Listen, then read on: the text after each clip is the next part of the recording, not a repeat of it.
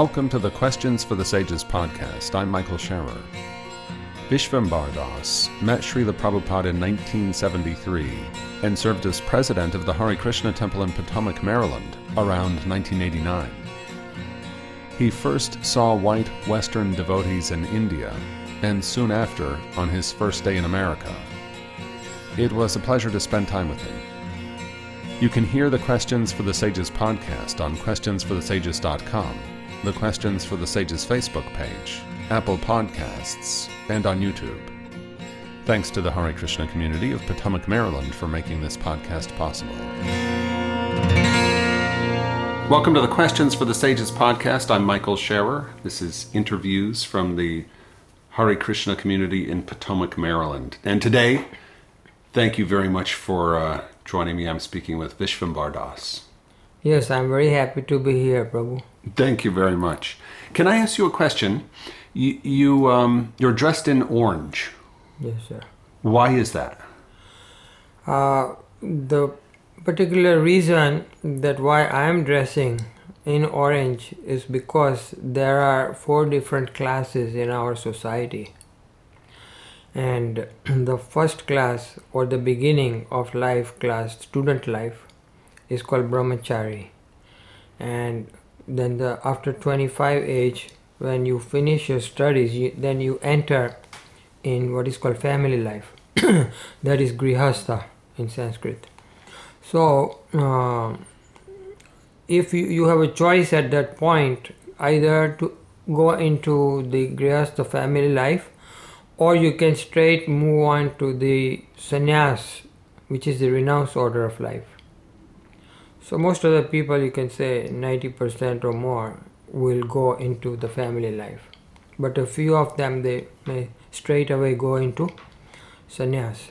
So sannyas or renounced order requires that they have the orange uh, cloth, wearing the orange. Mm-hmm. And now from uh, from the family grihastha, family life, when you retire at the age of fifty or sixty, then again you have a choice to enter into vanaprastha. There is a th- third order. So in vanaprastha is called, we can say, retired life. Mm-hmm. And in vanaprastha or retired life you have two choices. You can live with your wife and uh, but not, uh, you don't have any business or job or anything, you're retired. And you're fully committed to propagate the mission of the Lord. Hmm. So uh, that is retired life. So now you are active in another way. You have active life, but it's not in your business or profession. It is for the work of the, uh, to propagate the holy name, or, you know, propagate the message of the Lord. So that is, uh, and, and in that order, retired, you can either with, be with your wife, or you can be alone without your wife. And if you are alone without your wife, then you can wear the orange also. Mm. So that is the uh, uh, preparation for the next order, which is the sannyas or renounced order. Uh, so there are rules for every, you know, each order. What are the good things for uh, for students to do? What are the important things uh, for the family life? To what kind of duties you should be doing? What, what is good for the retired people, and then what is good for the sannyas or renounced order? When when you sort of refer to this as a, a sort of a cultural we, like this is what we do. This is the this is the coming from India basically. It is the part of the culture or civilization or this social order system given by Lord Krishna in Bhagavad Gita.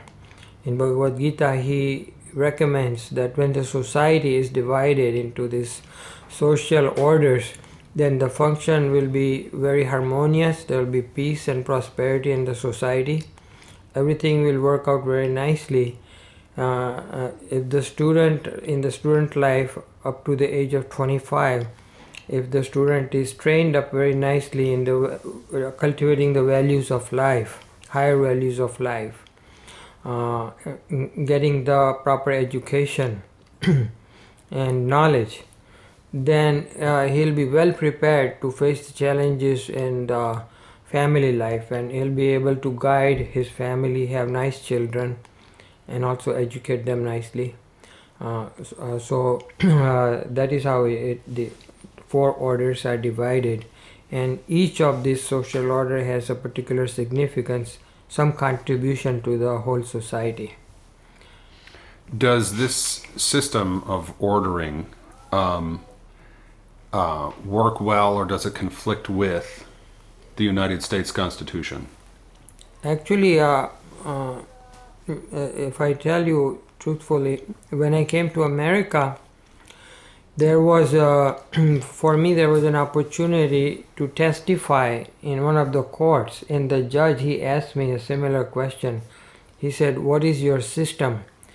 Uh, so then I described to him this order, social orders and spiritual orders, and I described the purpose uh, of life and a little bit of philosophy, and he was very impressed, and he completely and totally agreed with that. And then later on I studied the Constitution, and I realized that uh, the Constitution is actually recommending a very uh, uh, happy and prosperous society, and uh, any system that can contribute for the peacefulness uh, and happiness of the society, human society, that is very welcome in America.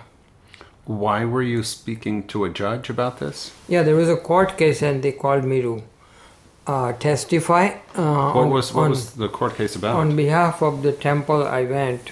Uh, there was some court case, I forget the detail, it was in nineteen seventy-five, I believe, uh, around or around that time, seventy-six maybe. But I remember this particular thing, hmm. that the judge, he really liked it. I don't remember all the details, but it was a court case where a temple was involved, uh, Chicago temple at Evanston. That time we had a temple in Evanston. So there was something, I don't know what the issue was, but... But they mm. called me so yeah. to explain something about the Indian culture and what is your system and everything. So I explained it. I I apologize for being a little bit late here in, in, in this introduction, but I didn't know that you used to be the temple president here.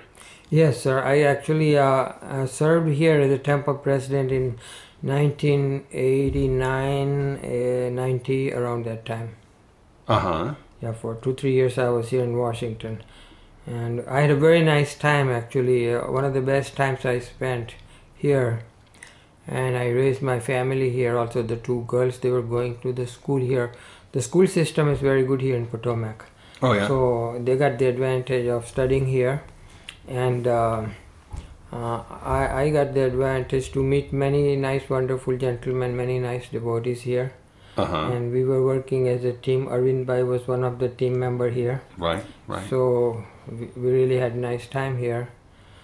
That was in eighty-nine, and I joined the ISKCON Society in nineteen seventy-three. nineteen seventy-three is earlier than most. It's quite early because I'm already sixty-eight, so wow. I, I I was young that time. You look very healthy. Mm, yeah, I, I came actually when I was twenty-four or something, around that age. And where were you? I was in India, uh, uh, a place called Ahmedabad. It's near Bombay. Uh-huh. And uh, the amazing thing that happened in my, in my life that time was that I was visiting Bombay for my visa and things. And that time people were going near in that area in Bombay. Uh, something was happening, I noticed, so I went in that direction, and in the uh, the area is called the Church Gate area. In the Church Gate there's a cross maidan. There's a park. I've heard of that. You heard. So the, in that park there was a big pandal program, there was a big festival kind of thing. And there I met Srila Prabhupada, who is the uh, founder Acharya of the ISKCON Society, and I was very lucky to, even though it was only for a few minutes, he gave me very important instructions for my life. In just few minutes I was, that time I didn't understand the seriousness of meeting such a great personality. I was not at all knowing anything. I was very uh, kind of an ignorant state. But he gave me directions. Um, he asked me a few questions, what I was doing and everything. And then he told me what I should be doing. Uh, so, Well, why did you, um, when he told you that, why did you think he was qualified to tell you that? Well, the thing that impressed me was that uh, there were white people, white devotees, dancing on the stage. Hmm. And they were doing Hare Krishna chanting. And there were thousands and thousands of people in the crowd. There may have been few Western people, but what I noticed was that only there were Indians in the crowd. But on the stage, along with Prabhupada, there were uh, the white people. Uh, and they were dressed as uh, in dhoti kurta, an Indian dress, and they were singing and dancing. So I was quite impressed with it, well, uh, uh, with my curiosity. And uh, Uh, to answer your question, I was actually um, lucky to have good parents who taught me from the Bhagavad Gita from very beginning, mm-hmm. and we had a lot of a lot of philosophical discussions from my young age in our home, and they they would uh, my father would take me to some saintly person who came to town, mm-hmm. and uh, we would attend their lectures. So I was used to this kind of thing, that saintly people or those who are talking of about Bhagavad Gita, I had heard a lot of people before talking from Bhagavad Gita. Mm-hmm. So when I saw this uh, uh, Hare Krishna people, then I could, you know, uh, I, I was happy to see them. And then when I saw Prabhupada, that time I was impressed because of his his uh, ability to even attract the Western people and, and uh, make them Krishna devotees, because uh, that was something that I had never seen before. It's it's hard for me to understand what your reaction was. Being an American, I've been to uh, India once, yeah. but what I don't understand is what was the religious scene before the Hare Krishnas came. So before the Hare Krishnas came, would you see a big event with Kirtan and Harinam going on with people chanting the names? The Harinam was there, but uh, not so much. Uh, I think it was the phenomenon. It kind of an exploded even in India after Prabhupada introduced the Western devotees on stage doing this Harinam Kirtan in different uh, major cities of India, and uh, that kind of revolutionized the idea, because uh, the traditionally this is the Bengali style Kirtan, mm-hmm. that was mostly practiced in the homes or in small places in Bengal, and also in different parts of India there were clusters, and there in towns they would gather and do Kirtans. But standing up and with musical instruments, dancing and singing, that is a, what, a particular thing that is a gift of Lord Chaitanya Mahaprabhu, mm-hmm. who who came in Bengal five hundred years ago. But there seems to have been a particularly interesting mixture of Chaitanya Mahaprabhu's teaching and Westerners coming in. Like, this seems to have been a particularly powerful combination. Yes, exactly. That that this combination worked in India and all over the world, because the world had never seen, even the biggest uh, prominent historians of the world are saying that after Christianity, now this phenomenon, after two thousand years, this is happening again, that an Eastern religion is taking roots in the Western soil. So uh, in America it started first, uh, Prabhupada came to New York, and it started in New York, and then he went to San Francisco, and then it spread all over America and Canada, Mexico, then he went to different countries, Europe, Australia, all over the world he went many times.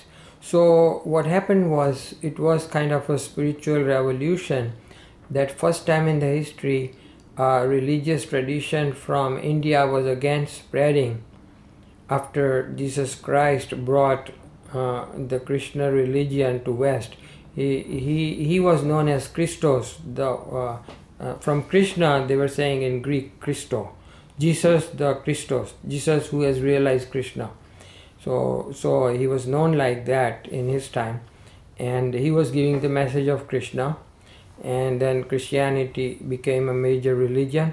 So the historians. Now, now I, I just want to point out that I don't I don't think that most Christians would be in full agreement with that analysis. Yeah, that may be true. The the Christians may not be familiar with their own roots. Uh, that happens a lot with people. And uh, but historically, if you go trace it back, some devotees actually took the records from uh, the English libraries and, and took them uh, the records to the Pope in Rome. And they showed him that, look, this is this says that Jesus went to India and he learned the science of Krishna consciousness, and then he brought the message back to his place. So what do you have to say about it? So the Pope said that, yes, we know uh, we know all about it, but it's not important. Hmm.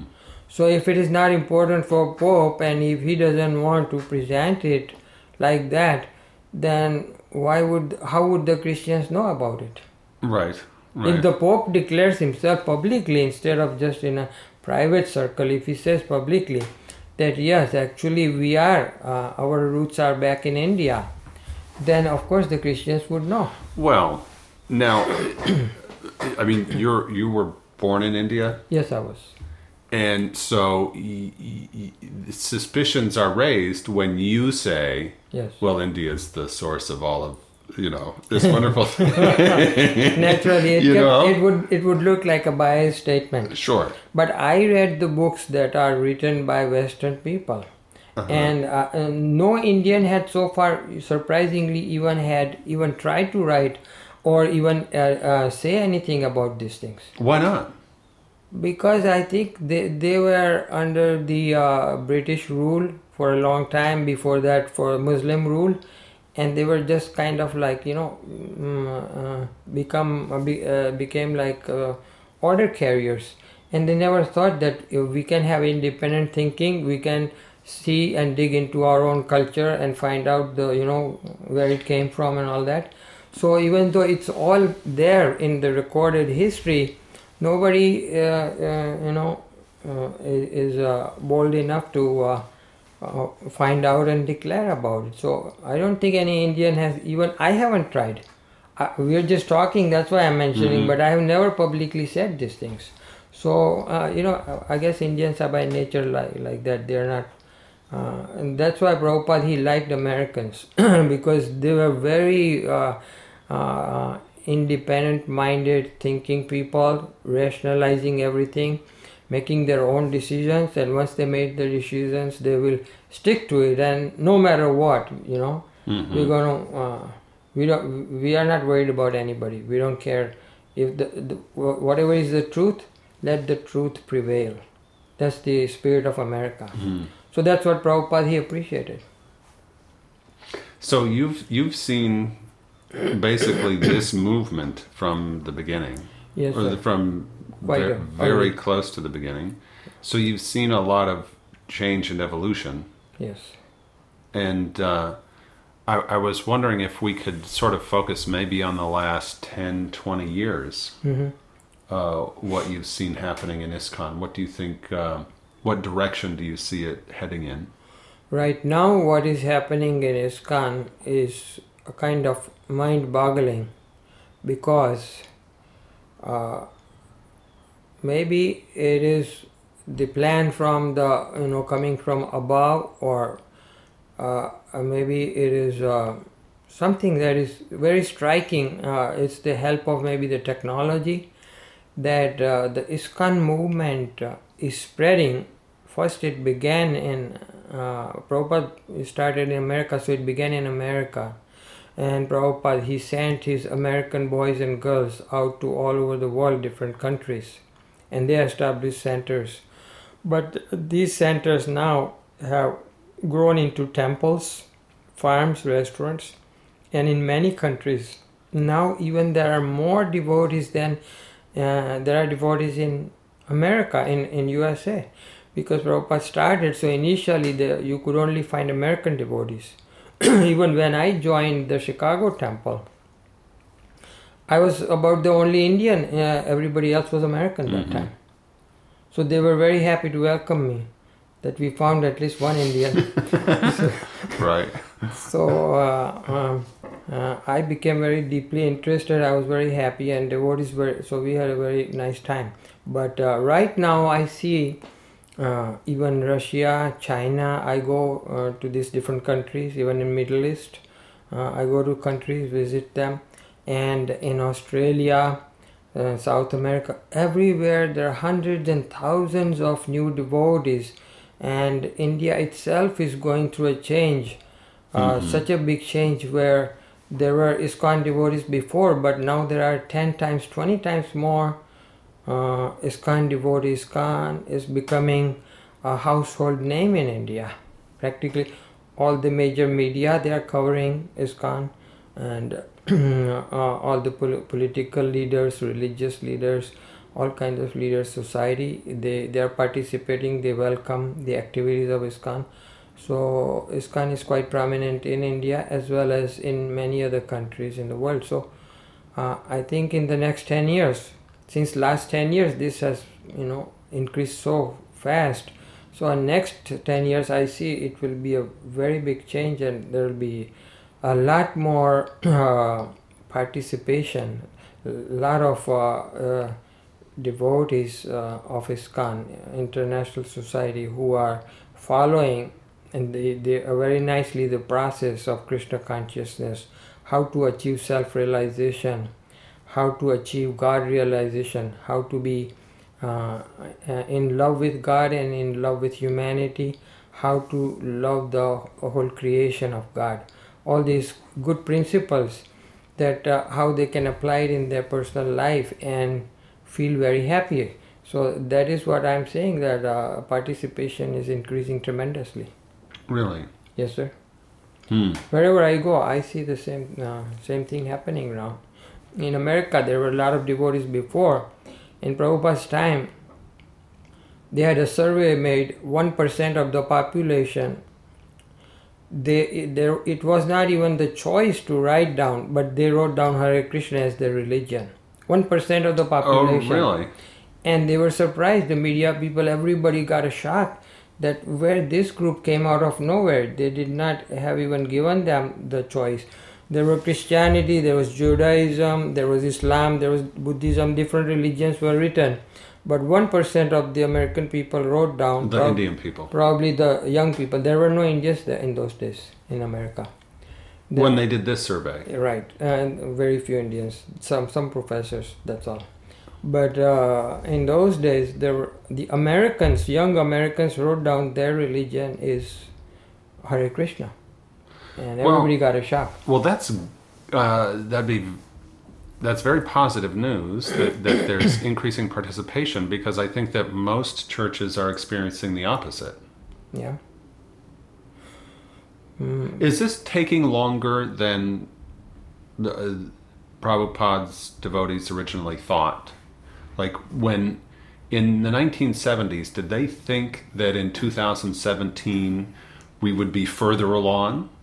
Yeah, in those days, Prabhupada had such a tremendous momentum. He was like an inferno. And uh, he was the source of inspiration. So um, all the devotees were so fired up that we want to just, you know, make the whole world Krishna conscious right now. Mm-hmm. We don't want to wait. That was the mood. And uh, Prabhupada was able to infuse that mood into the devotees. So naturally, devotees thought that it would be no problem to make the whole world Krishna conscious and everybody happy very fast. And some devotees from those days, they may feel that, oh, why why not the whole world yet? Mm-hmm. So it may come as a little bit surprise to them, but things take their own time. But do you have confidence that even though it's taking a little longer, that it will happen? I am fully convinced. Totally, I am fully convinced that uh, in this uh, Krishna consciousness movement, Srila Prabhupada is in charge. He is running the whole show. And uh, devotees, as devotees, we are working as his instruments. And uh, things are going quite speedy because the historical clock, the historians, they are noticing. See, devotees cannot figure it out, but the historians, they have figured it out. They say this is the fastest growing religion after Christian, what Christianity achieved in six hundred years. Uh, that in a short period, Krishna consciousness, ISKCON has achieved in a, uh, like how many years? forty years maybe. Mm-hmm. Well, you know, um, you say that behind the scenes Prabhupada is, is directing things. And in, in, the, in the scriptures, we often find that a powerful figure um, will find powerful opposition. So um, the more powerful you are, the more powerful the person who's going to antagonize you will probably be. Yes. And so I, what I'm wondering is, Prabhupada is directing this mission, but is he facing um, sort of um, uh, difficult, difficulties and obstacles beyond what any normal person would be able to cope with? So does he have a... Uh, A, a battle that he fights in order to keep this mission underway? Yes, when Prabhupada was here in Washington D C or in America, that time he had to face many big challenges on a daily basis. Big, big challenges from everywhere, because somebody up there had noticed that this movement is growing too much fast and it could be a major threat to some people, whoever it may be, some lobbies or whatever, like, you know, meat industry, because, you know, we don't say, we say vegetarianism, et cetera. So the meat industry may be feeling uncomfortable or whoever. So there were a lot of challenges in, in those days in Prabhupada's time. And the challenges remain now. But uh, now what is happening is, because there is no figurehead like Prabhupada uh, out in the open, after Prabhupada left. So, you know, the opposition doesn't know who to fight with.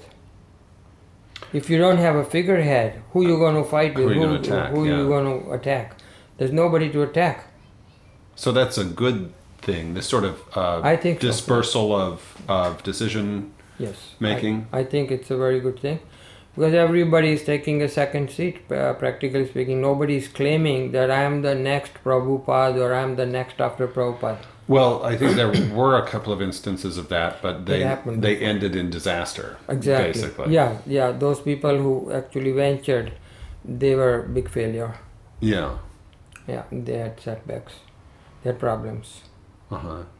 So now the leadership in ISKCON has realized and matured and understand that it is more important to follow Prabhupada's instructions rather than make your separate claim. Yeah. And the um, that group, the governing body commission, has to be concerned about at least the next generation. Yes.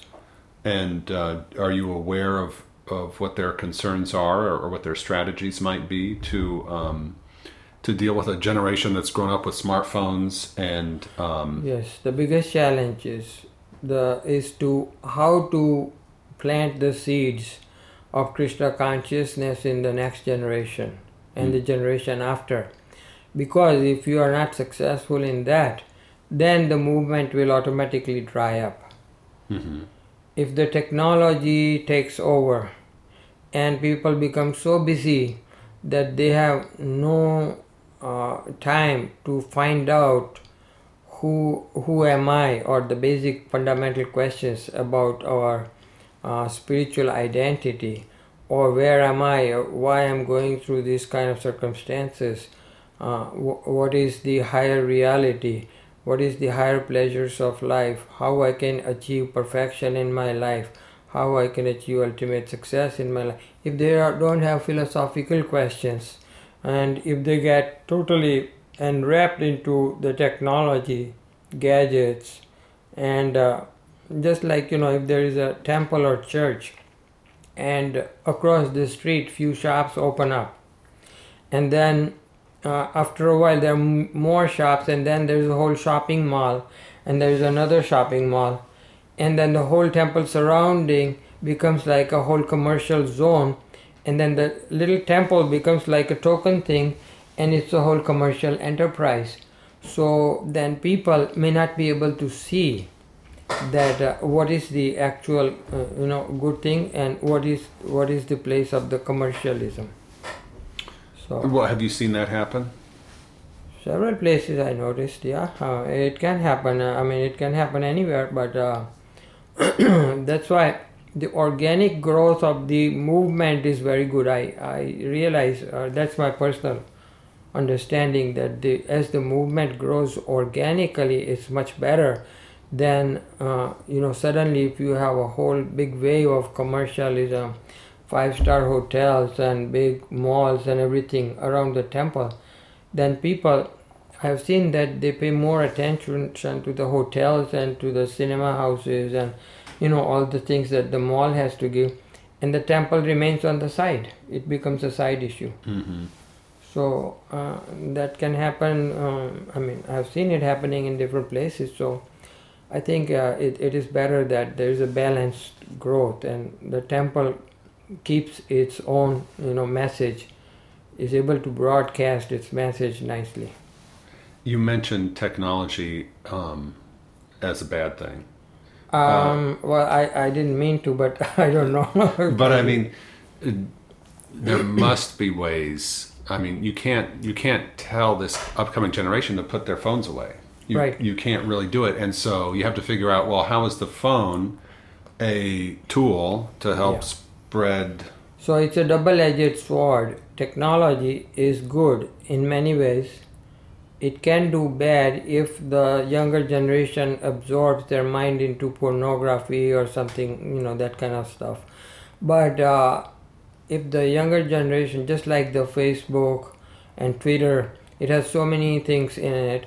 But the one good thing I see is that the Twitter and Facebook and all these media things are taking the message of Krishna consciousness all over the world. And right now you can go on these things on Facebook, and you can even find out what is happening in Australia and in a Krishna temple, or what is going on in India, in Vrindavan, in the uh, Hare Krishna temple. Uh, mm-hmm. The technology, that that's a very big blessing. I, I see I, as if the younger generation somehow can take advantage of this wonderful facility, which never happened in the history of mankind, that uh, you could sit here in your own living room, and you you can see uh, Vrindavan from here. You can see Radha Krishna, Radha Shyam Sundar from from ten thousand miles away. Hmm. So I mean, there are many many adv- there are audios, videos. There there are uh, uh, so many presentations that are going on day and night all over the world. The activities that, that are happening in Krishna consciousness now, they are at at your fingertips. You can you can just you have to just open your uh, smartphone. Right. The problem is that there are a thousand other things at your fingertips. Right? Yeah. So that's the only challenge. How yeah. you going to guide your children? How you going to train your children? Uh, so they can develop some liking for Krishna consciousness, because Krishna consciousness has so much of depth, and uh, not only philosophy, but the the the essence that gives you pleasure, uh, that is embedded inside this Krishna consciousness activities. And if the uh, children from the young age are guided and nicely introduced into it, then they naturally, by the time they become teenagers, they'll have so much of liking mm-hmm. for that. So uh, it is a challenge, but uh, I think it can be done, uh, and it should be. When when you first approached uh, the Hare Krishnas in nineteen seventy-three in India, and up till now, I would imagine that there's some aspect of, of the worship that appeals to you the most, whether it's deity worship, chanting, japa, or kirtan, or or um, prasadam. Was there, is there any particular my favorite thing? is uh, my favorite is chanting Hare Krishna Mahamantra. Japa? Japa is my favorite, and I love Kirtans as well. Kirtans are, I'm not averse to it. I really love it. I, mm. I enjoy it thoroughly. Uh, but the, because I, you know, I studied also, I, I became a dentist. So uh, because of my nature to study, so I automatically got into the books, uh, studying the Bhagavad Gita and Bhagavatam and Chaitanya Charitamrita. And once the devotees, they brought the whole set of Srimad, uh, of Chaitanya Charitamrita. I started uh, reading it, and I couldn't put the book down. Really? I was reading day and night. I went to my clinic, and between the patients, I was reading the book. The Chaitanya Charitamrita. Chaitanya Charitamrita captured me, and uh, it was amazing experience for me. So uh, um, studying has been ever since. Yeah. Were you then. Were you chanting when you were uh, at the same time that you were reading the Chaitanya Charitamrita? Had you taken up japa at that time? I was chanting, uh, but not while reading. But yes, uh, yeah. yeah, I didn't mean I didn't mean while reading, but that was part of your sadhana. Yes, yes, I, I was. I started with uh, studying the books and uh, uh, also the uh, chanting. Both the things happened. The devotees were very beneficial. They would guide you so properly, so nicely, that uh, you know, without any pressure or anything, you would pick up things naturally, and they would teach you everything, every little detail. They would explain you that how to chant nicely, how to follow the chanting of Prabhupada, watch how Prabhupada is chanting on the tape, listen to it, try to grab the mood with which Prabhupada is chanting, and then how Prabhupada is singing the eight, eight Sikshashtakam shlokas, and how to understand this Sikshashtakam of Lord Chaitanya, the way Prabhupada is explaining. So all of these things, devotees were very uh, happy to share with you. So uh, it was very natural for uh, me to pick it up and try, you know, try to uh, become more and more, uh, like, you know, take as much mercy as possible. Mm-hmm. So that was the mood from the very beginning. And and what did you like so much about the Chaitanya Charitamrita? It's a hard question. Oh yeah? you, now you really loved this book, right? Yes, I I loved the book. Uh, uh, actually, what happened was when I was uh, in the tenth grade, I believe.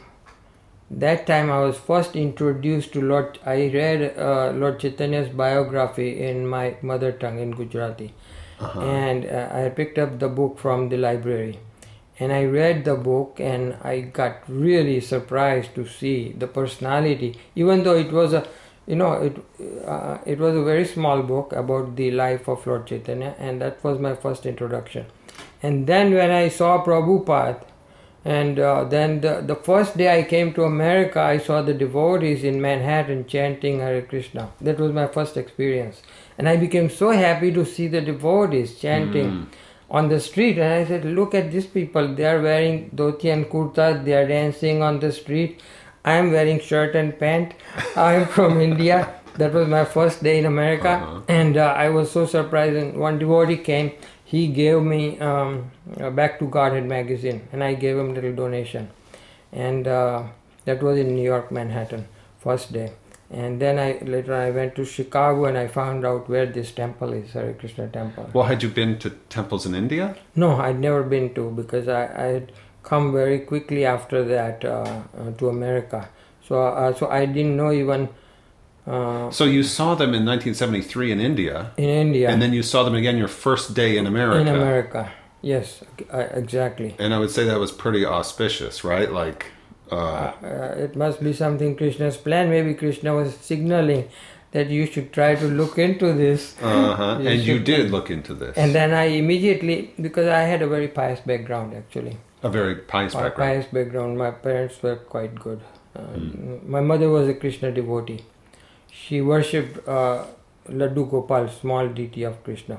Uh, so so I was familiar with Krishna worship a little bit, looking, watching my mother. And they would chant Bhagavad Gita every day, shlokas from Bhagavad Gita.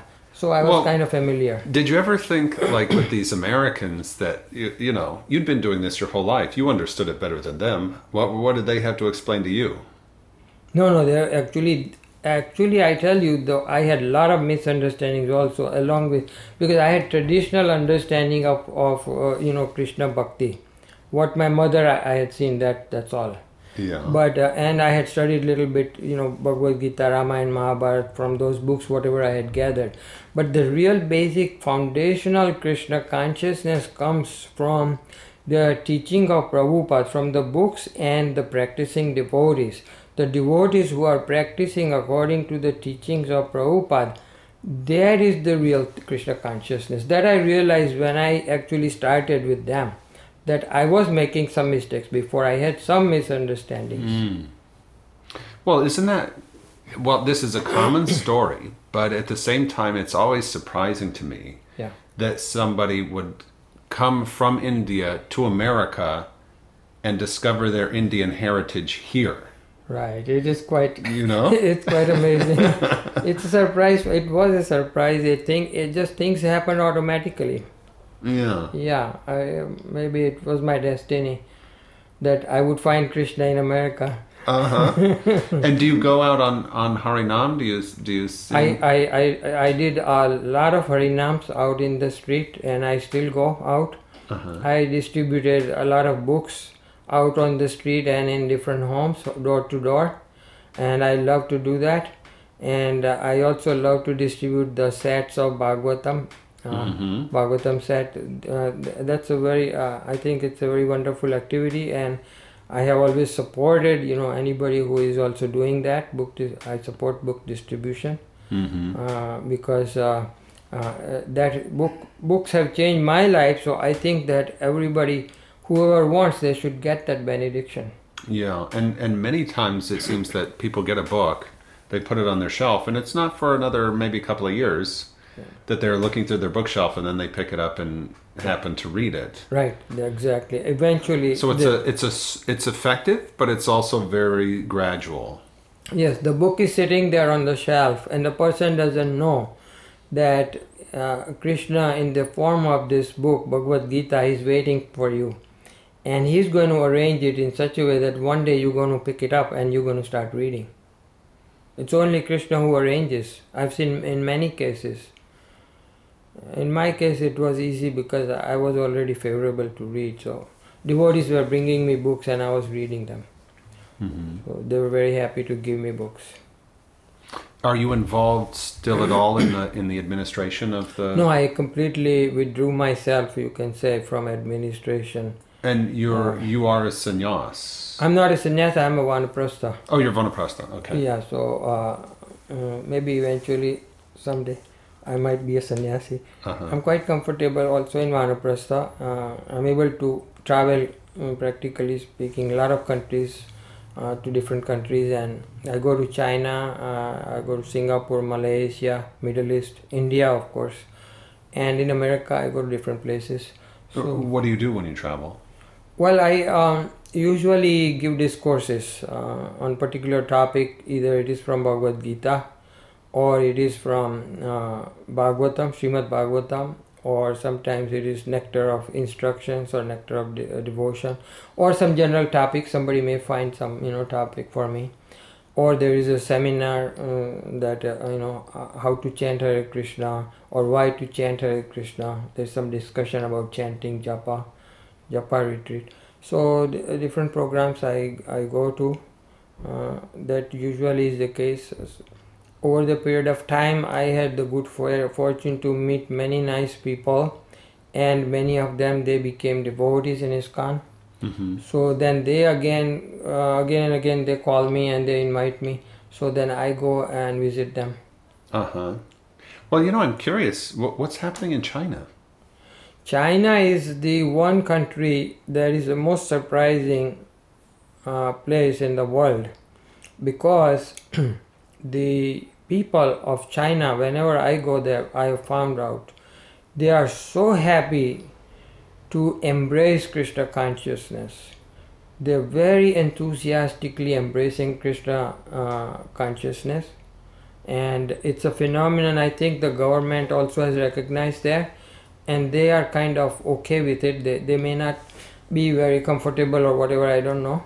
But uh, because there's a lot of... Uh, uh, I think there is some a lot of restriction still in China uh, to practice Krishna consciousness in open, but they are allowing in a group setting, in a hall or in your home, in most of the places in China, as far as I know. Wherever I have gone, uh, uh, there is some uh, relaxation in that regard, and the, the books are available freely in Chinese, in Mandarin. Uh, all the books are available, but they are not able to do the kirtans out in the street. Okay. They cannot do that. Yeah. And they cannot uh, show also... Uh, Show your, you cannot show yourself as a devotee out in public. You have to dress as a regular pant and shirt person. You can't dress. I, I love that phrase, a regular pant and shirt person.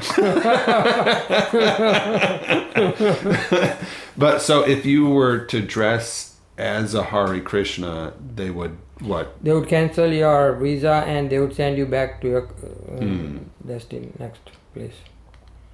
Yeah. So, so there is things going, there's things afoot, like this is still um, happening in, in an important way in the world. Like this is, um, we're not seeing, uh, we're, we're not seeing the movement dry up.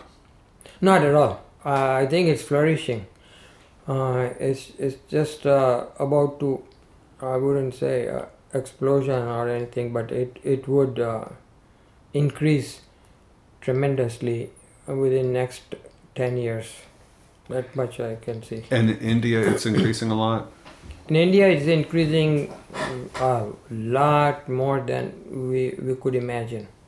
Hmm. It's going, practically speaking, all the major cities and even the medium-sized cities and even small towns.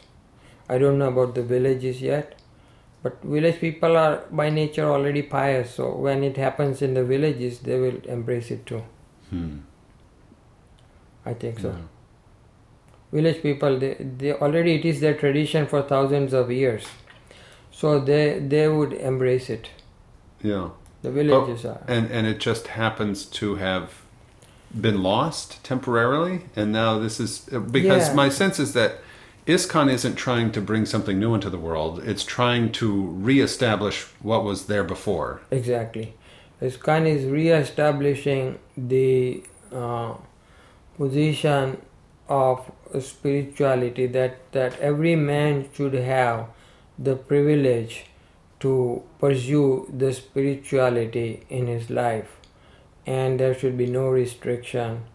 Uh, or that that's the basic concept in ISKCON, that every should be free to practice spirituality, uh, and Krishna consciousness is offering the basic knowledge about self-realization and God-realization. That you first realize yourself, who re- re- you really are. If you want to come out of the problems of life and solve the problems of life, and you, if you want to help the humanity, then first you must realize who you really are. Are you the body or the soul? So if you realize not just knowledge, but uh, vijnana means applied knowledge. You, you realize yourself that I am actually not the body, but the, I am the spirit soul, I am the servant of the Supreme. And uh, I have connection with the Supreme Personality. Then uh, that opens up, you know, a whole another field of uh, activities and experiences. So that is what ISKCON is providing in in in the form of the books, uh, in the form of the practices at the temples or centers, in the form of the devotees who are the living examples. And uh, that is going on all over the world. And I would imagine that as as the numbers increase, at some point there has to be a an effort to get Hare Krishnas elected to office, wherever they are. Yes. Like, I, I would imagine that that's a long-term goal. That's a long-term... You know, you want you want senators, you want um, representatives in the House in that America. Was, that was Prabhupada's desire. When he opened his Potomac temple, that was his desire also. And he said that make this temple so nice that the senators and their wives, they come here. Mm-hmm. And uh, they participate in our functions. make it so uh, nice and appealing to the uh, whole population here. Uh, so that was his desire, that the the politicians uh, should be very happily participating in, in our movement, uh, as well as the you know other high class people, and uh, also create some new leaders. Leader to create leadership is one of the main purpose, because without the proper leadership, there can be so many things that can go wrong in the world. Without the proper leadership, look what happened in North Korea. The leader over there, I just read, he was uh, six times he put the nuclear bomb. Uh, he dig a tunnel and put the nuclear bomb inside, deep in the ground. But something went wrong, and the the nuclear device that exploded, and the tunnel blew up, and all the radiation and all the material came out, and two hundred people were killed immediately, and now for thousands of people will be affected, they're saying, because of the radiation. For years and years people will be getting cancers and all kinds of deadly diseases. So much of devastation uh, uh, from this. So you can imagine from just this one instance how things can go haywire if the leadership is not proper. So ISKCON has uh, this uh, uh, plan to create the pro- educate and create proper leadership in the world. That uh, and Prabhupada, he wanted first the Brahmin, Brahminical leadership, and then after that the administrative. The Brahminical counselors or professors or intellectuals, they come the first, and then the second group is the group of administrators and military people.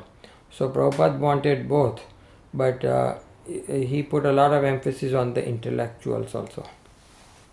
Brahm- Brahminical. Yeah, and but once also an organization becomes actively involved in politics, which is the goal. Which is not the goal. Well, part of the strategy, right? Like to get people involved in politics? Well, if as individuals somebody is more inclined to go into administration rather than into the intellectual pursuit. Means he does he, the Brahminical uh, pursuit does not uh, attract him so much, but he is attracted automatically according to his psychophysical nature into administrative skills, and he becomes a very good politician by chance. That is a very big plus. But that is, I would I would think that is a second goal. First goal is to have the intellect, because intellectuals are the head of the society. Mm-hmm. And if the head is properly situated, then the society will function very nicely. If the head is not properly situated, if the intellectuals are not properly situated, then the rest of the society may feel the disturbances or effects of that. And... and uh, when you say, you know, properly situated intellectual, you you mean an intellectual who's familiar with at least three scriptures, Bhagavad Gita, Srimad Bhagavatam, Chaitanya Charitamrita. Or at least two, uh, Bhagavad Gita and Bhagavatam, or at least one Bhagavad Gita.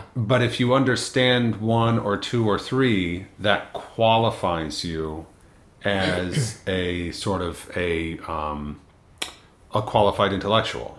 Yes, if you study even just the Bhagavad Gita as it is by Prabhupada, thoroughly study means if you study, assimilate it, digest it, then you are guaranteed to become a very qualified leader.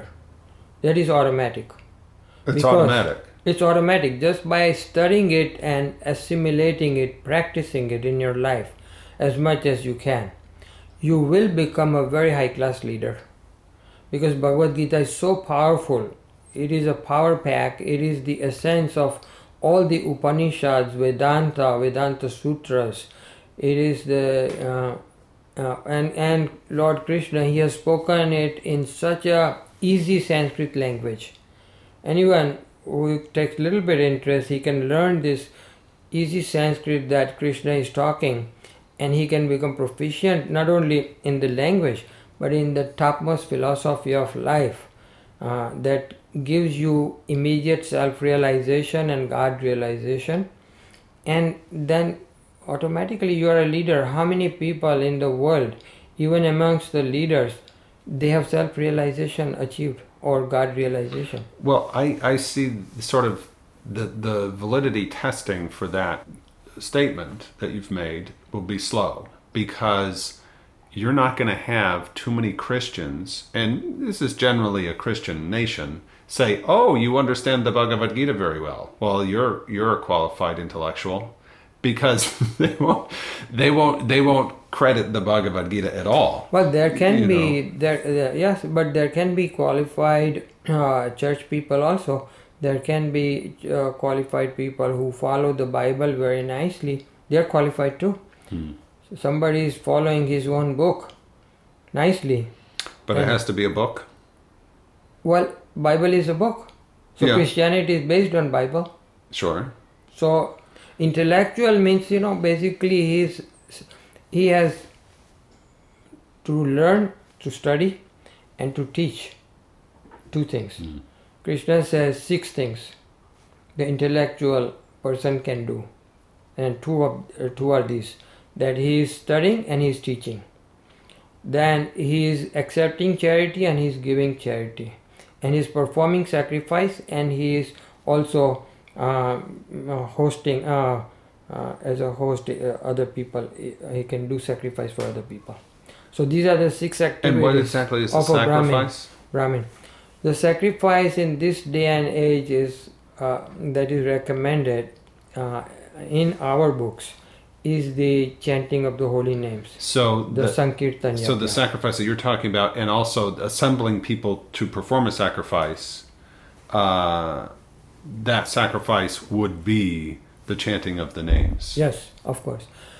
When Krishna was speaking Bhagavad Gita, that time there were Uh, Vedic sacrifices. There were different sacrifices. Well, the word sacrifice, to use that to refer to chanting the holy names, doesn't seem like a perfect match, because it doesn't seem like a sacrifice.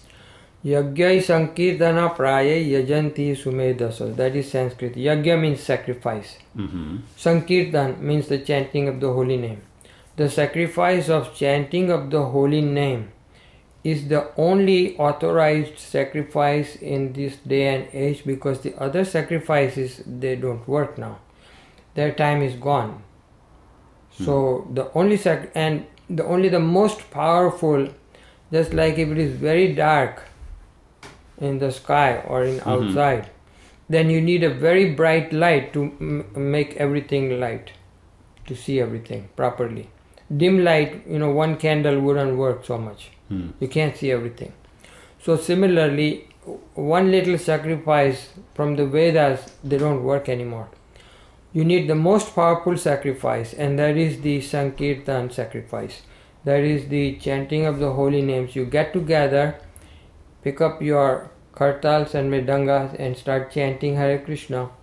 And more the people, better it is, the more powerful the sacrifice becomes. So this is sacrificing your mind intelligence and your tongue uh, and your ears. You are engaging your body in the sacrifice of the Lord, for the pleasure of the Lord. You are chanting the holy names that are recommended in these books, Vedas. And in a particular way that your guru, your teacher, your spiritual master is teaching you how to chant this Mahamantra. Is a particular technique he is teaching you, that this is the way that you should be chanting Hare Krishna. Originally, it is taught by Lord Chaitanya how to chant Hare Krishna. He himself chanted, and he also taught how to chant. And he wrote eight verses how to chant Hare Krishna. For that purpose, he wrote eight verses, Sikshashtakam. And accordingly, the Guru explains you how to chant. And when the devotees get together and chant, that is the proper sacrifice in this day and age. Hmm. That's the meaning. And has it benefited you, do you feel? Has uh, all of your chanting and sadhana, I would imagine that's um, affected the course of your life. Yes, one hundred eighty degrees. I, I had no idea what I was going to do as a as a successful dentist. You know, I, I had a career and I was pretty good and happy with it.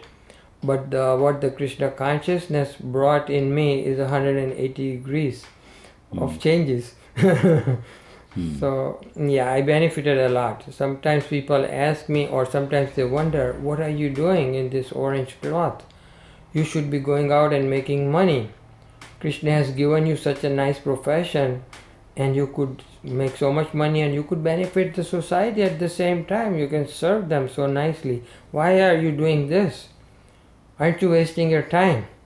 So uh, uh, I explained that uh, actually I am so much benefited by this Krishna consciousness that even though dentistry I was doing good to people, I was doing, I was making good money and everything, but this has no comparison.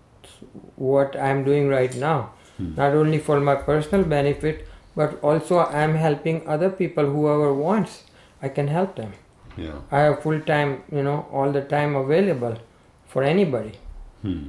I wouldn't have that uh, when I was dentist. I didn't have that. Right. Well, I think this is a very nice place to wrap up our interview. Yes, sir. Thank you very much for talking to me. Thank you. You've been listening to Questions for the Sages. I'm Michael Scherer. Thanks for listening. Hare Krishna. Thank you.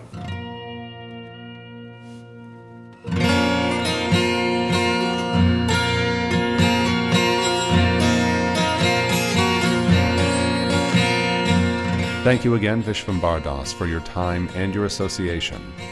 Thanks to Rico Hayes for the theme music, and to Miriam Lansky for discussions about how to approach the subject matter of the podcast. Thank you also to the Hare Krishna community of Potomac, Maryland, for making this podcast possible.